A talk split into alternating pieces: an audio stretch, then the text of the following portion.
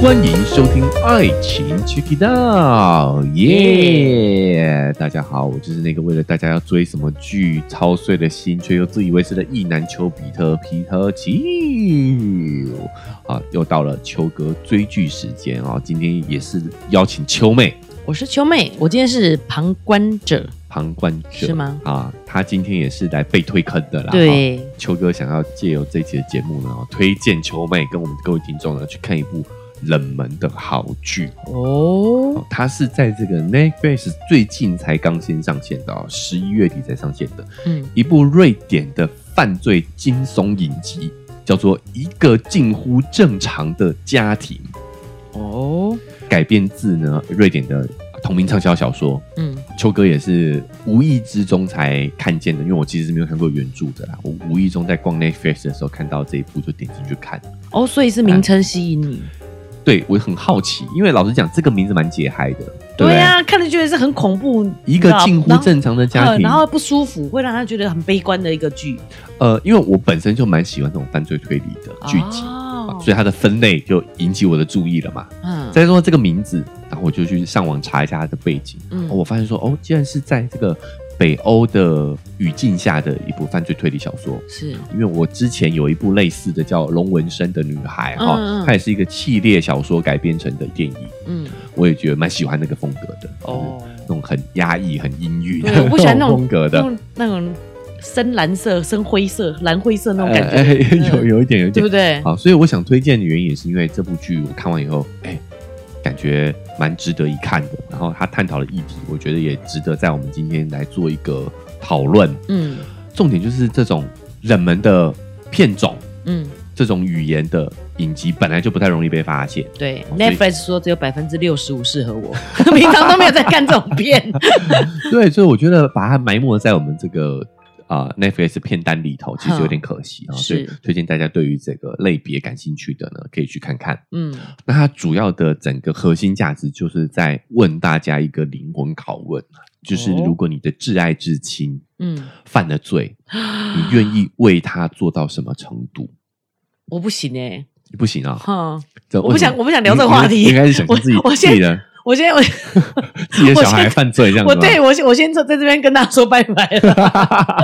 嗯 不行不行不行，因为我有问题要问你哦不能不能退价啊。好好好，原因是为什么呢？我们毕竟想推荐嘛，哦我希望保留大家观影的那个体验，毕竟是推理小说嘛，哦所以我嗯尽量不触及暴雷的部分。是但是为了要推荐，免不了还是会去做一点剧情上的解说。嗯好，所以我介绍一下它的这个剧情背景。它的故事就是就是一个几乎正常的家庭哈、嗯主角呢是生活在瑞典南部的一个算是比较小的城市，嗯生活的一家人。嗯然后爸爸是牧师，妈妈是职业律师，而且在大学任教。嗯，哦，所以你会发现说，这个家庭应该算是中产中产很好的。对啊，还算高高等的。是嗯生活就无忧无虑了啦。哈、嗯但是这个家庭开始发生了一个事件之后，改变了他们原本完美生活的样貌。嗯这个事件是这个家庭里面的一个小女儿在十五岁的时候，去参加了一个可能类似夏令营这样的一个集训的活动，因为她好像是打手球啦。嗯然后呢，她就在这个集训的过程当中呢，本来跟朋友约好要去游泳，但是朋友觉得说呢，啊，太冷了，或者是太累了，哈、嗯反正就是没有参加。这个时候刚好他们对上这个帅气的男教练，金发碧眼，嗯，然后哇，浑身肌肉线条，哦然后刚好又是十五岁小女孩这个情窦初开的年纪，嗯她就很挑逗性的啊，我讲真的是在挑逗哈，主动的询问教练要不要跟她一起去游泳。哼教练问她说：“就我们两个人吗哼，？”哦，所以这个对话其实已经有暧昧的氛围了，对不对？教练讲这句话是很震惊的讲吗？吴敬根吗？嗯呃，有有一点点挑逗的，有一点暧昧的氛围，哦氛围，氛围，哦氛围。哈，好，他就很大方的说是，嗯。两个人就跑去游泳了哈。那游泳他们是去海边那种地方游泳，暧昧其实就在他们两个之间来回。嗯。这个时候他们想要进一步接吻，嗯。嗯，但是这个时候发现，哎，周边有人，嗯所以这时候女主角就示意说，我们要不要去旁边的那个小鱼屋，嗯放那个钓渔具的空间，去里面亲热这样子。嗯，欧美剧都这样。欧美剧都这样子。首先第一个哦，就是这个女生是非常主动的，嗯。好、对吧？嗯。在这个过程当中，女生都是自愿且主动，嗯。但是进到私人空间之后呢，就开始产生分歧了。嗯。就是教练想要跟她发生关系，嗯。想要跟她发生性行为，嗯，但是其实这个女生其实只是想要跟他亲密。亲密亲热而已。嗯。对。对，但是呢，教练就不顾他的意愿，把他压倒，并且快速的完成，完成。其实没有完成，就他们其实就是做了大概几一分钟吧。嗯他过程当中，他也有说拒不要拒绝，不要这样子，我不是这样想的，这样子，嗯他有更有明确的表达出来了，但是没有到很大声，没有严厉指责这样子哈。嗯，直到有人进来，哦，有人打开门敲门说：“这个是我的私人空私人财产，对，你们在里面干嘛？”这样子嗯，然后有人闯进来，他们才终止。哼，然后所以这件事情就就被家长知道了嘛。嗯，就因为对方一定可能有报警啊或什么的，嗯所以他那个牧师爸爸就在开车载他回去的路上，嗯就在骂他嘛。嗯，天啊，你怎么想？你才十五岁，哎呀，我要教练去游泳，我又没有要干嘛？但你有你有要亲热啊？你要知道，亲热、接吻，这这个都是女方主动邀请的。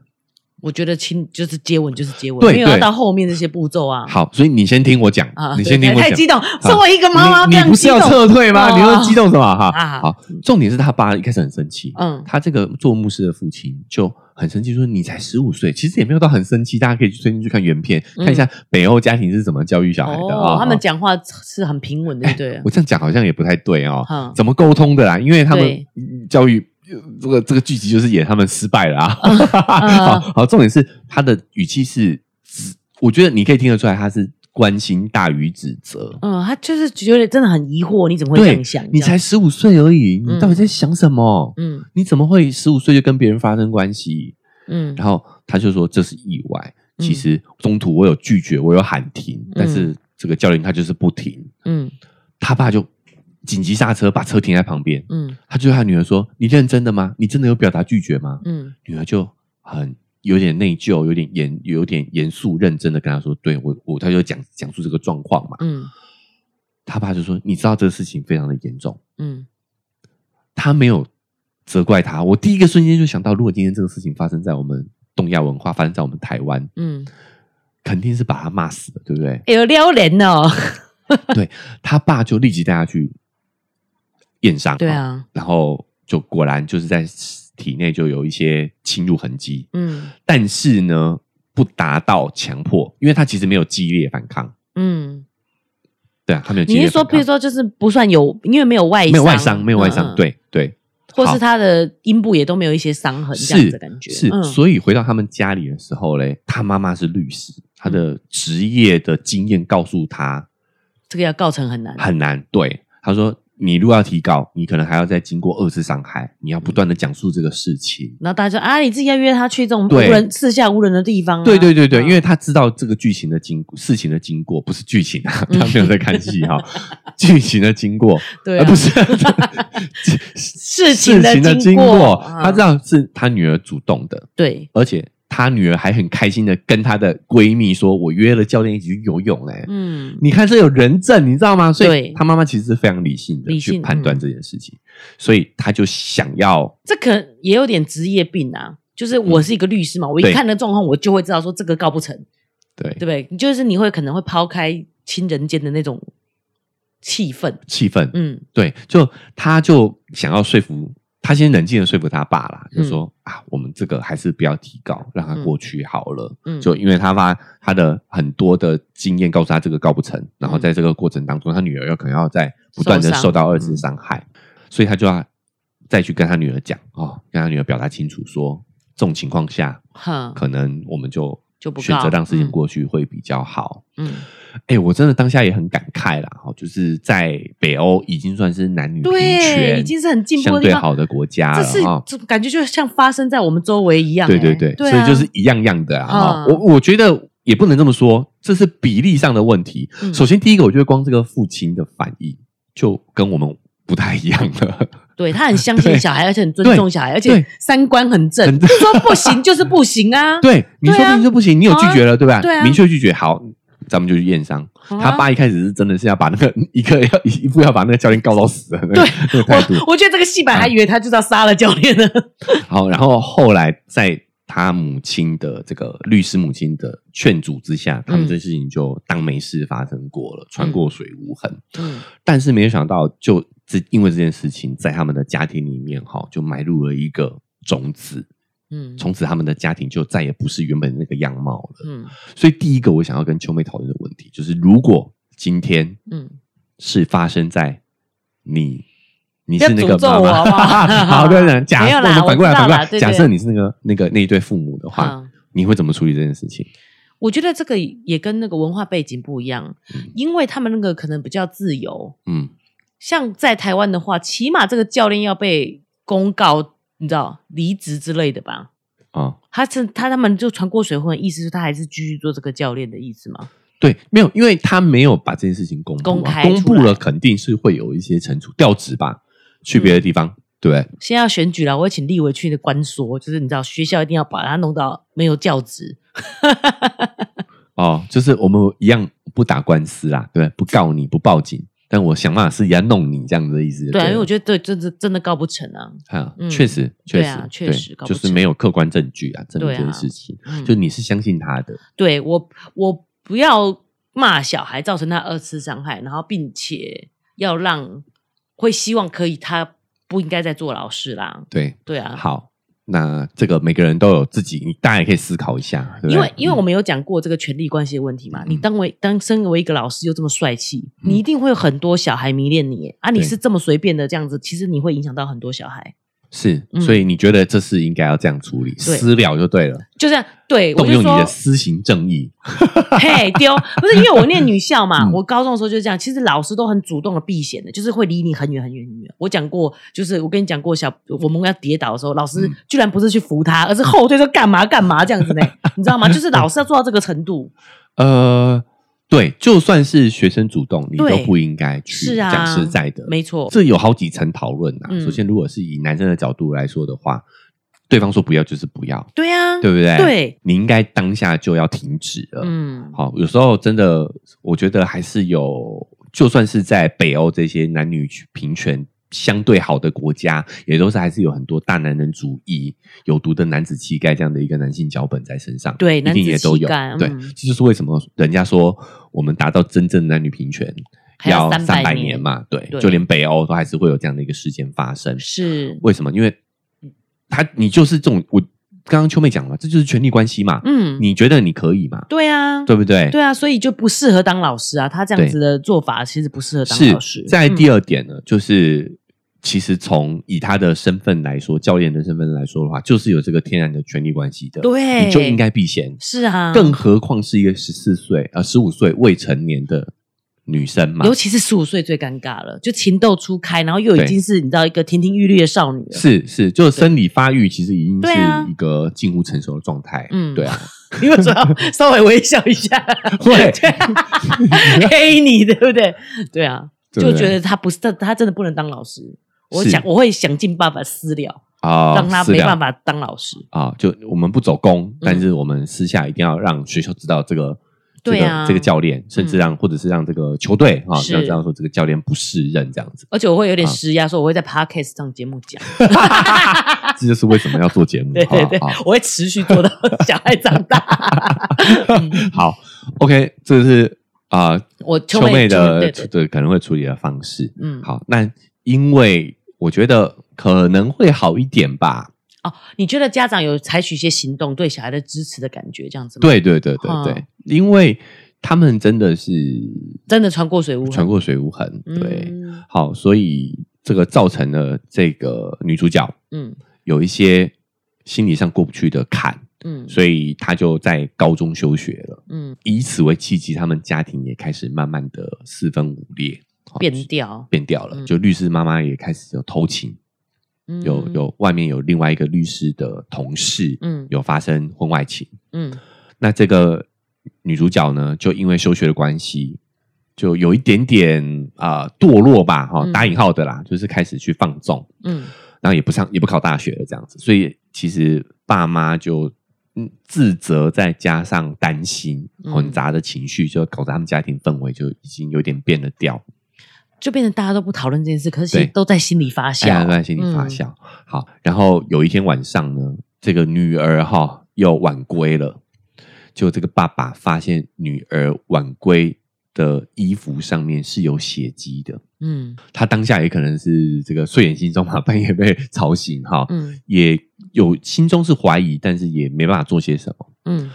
隔天他就穿上了他的牧师装，这个我们嗯。待会讲哈，他就穿上他的牧师装去周围，果然发现了一个命案现场。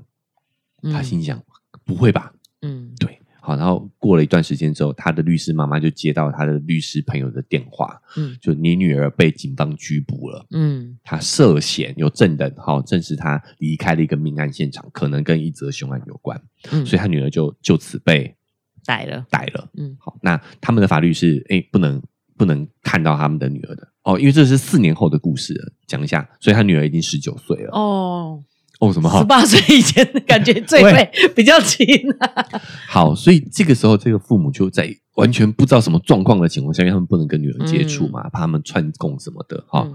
就在这种完全不知道女儿到底是什么的情况下，就开始展开了调查，就女儿为什么会卷入这个凶杀案，嗯。他们就开始去做调查。这个整个剧情就在讲这些，嗯。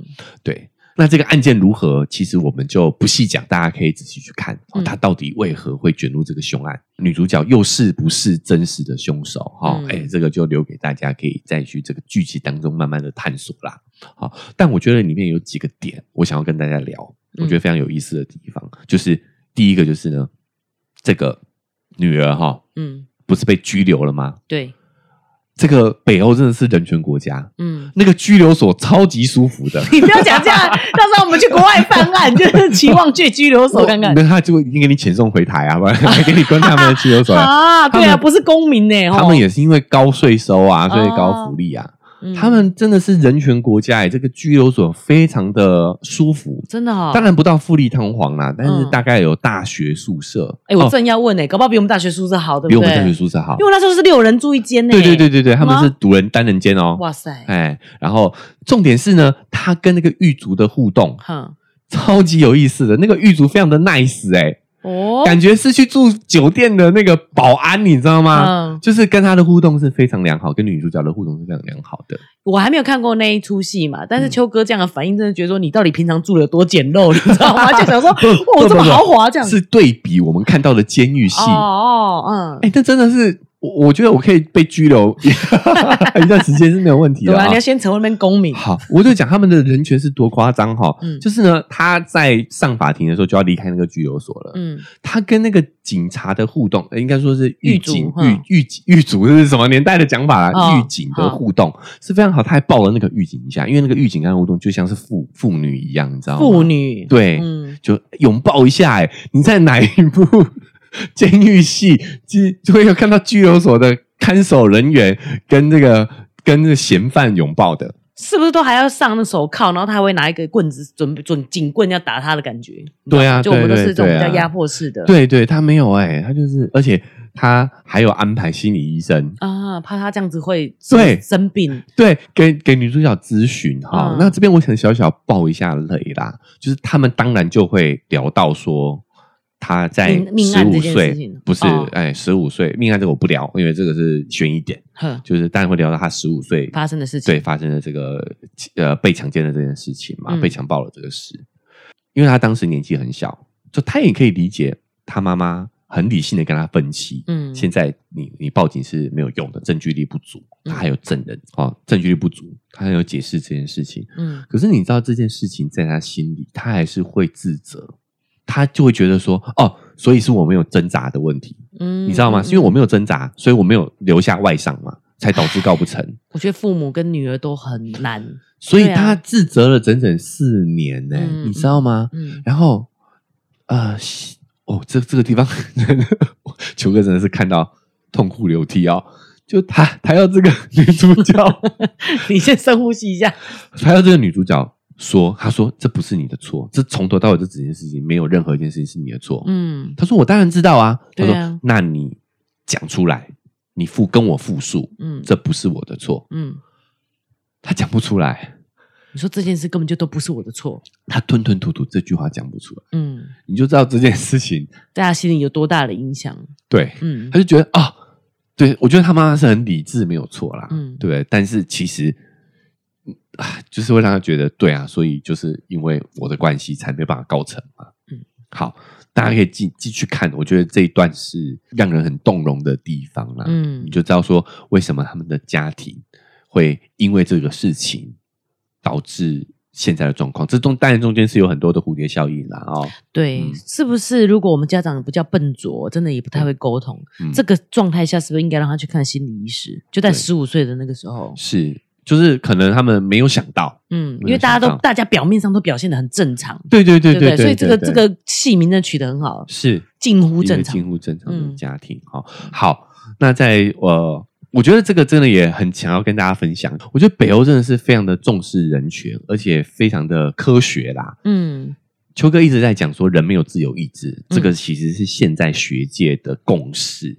那他们是怎么哈、北欧国家是怎么用运用在他们的生活当中的哦？嗯就是第一个，他们对这些犯罪者都非常的好，嗯住的都是比我们的大学生还要舒适的环境啊、嗯，但是呢，他们的这时候大家会想说，哦靠，那我是不是都去犯罪了对啊，都去犯罪了，大家住舒服。但是其实去呃，数据研究也发现，其实不但没有提升他们的犯罪率，反而还下降了。嗯，好，原因是为什么？他们为什么让这些犯罪者过得这么的舒爽？哈，嗯他们就认为，因为这些犯罪者之所以犯罪，不是他们的自由意志所指使的，嗯而是这个大环境逼的。嗯挪威就有一个案例非常的夸张，他们有一个、呃算是随机杀人事件，嗯就有一个挪威的成年男子持枪杀害了几十人吧，数字我忘了。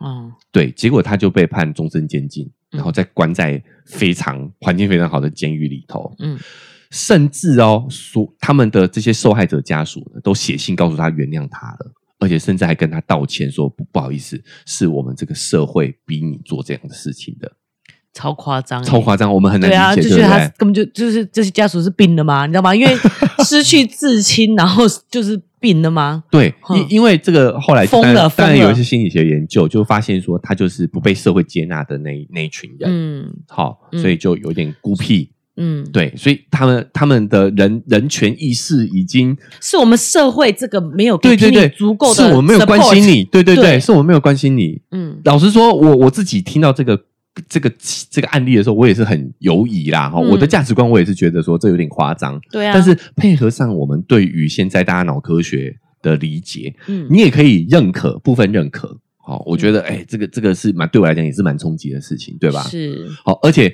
他们的人权多好，这一位我们讲打引号的杀人魔哈，杀人对啊，这已经是杀人魔的等等级了。哈。对啊，就没救了，我们都觉得算算了，他对，就下辈子吧，对不对终身监？禁啊，对啊，没有没有，我们会觉得叫他赶快投胎比较快。嗯，对，所以他居然还在监狱里头，吃香喝辣的，没没有到吃香喝辣啦，么。我们会这么觉得对啦。嗯，他还考上了大学，他还用这么远端正面学习考大学哦。哇哦对对，，你看这个对于他们的福利哈，对于犯罪者的杀人犯的福利是非常好的。嗯，好，但是我不做价值判断，嗯是要告诉大家说，他们对于人没有自由意志这件事情的理解已经到了这个程度了。嗯我觉得跟我们确实呃整个风土民情文化来说，还是有道德规范来说，还是有很大的差距啦。好、这个没有对错，我只是要跟大家讲这个客观现实。嗯，而且我觉得他们已经社会就是进步到一个程度啦，大家基本都是超越这个贫穷线以上了啊，是就是才有办法这样照顾所有的人，把大家都包含进来。是是，所以、啊所以呃，这个是有一定的社会条件的。对对对哦需要也不是说他们那样就对，我觉得嗯也是要看整体大环境跟社会氛围。好，那这个也再强调一下，他们这样子不但没有提升犯罪率，犯罪率还是下降了。真的假的？对对对对，好哦，我觉得持平就算了，嗯居然还下降。对，但还是有，不然就不会有这本小说了，就不会有这，好不然就不会有这个剧集了嘛。是，对，嗯好，那我们再来讲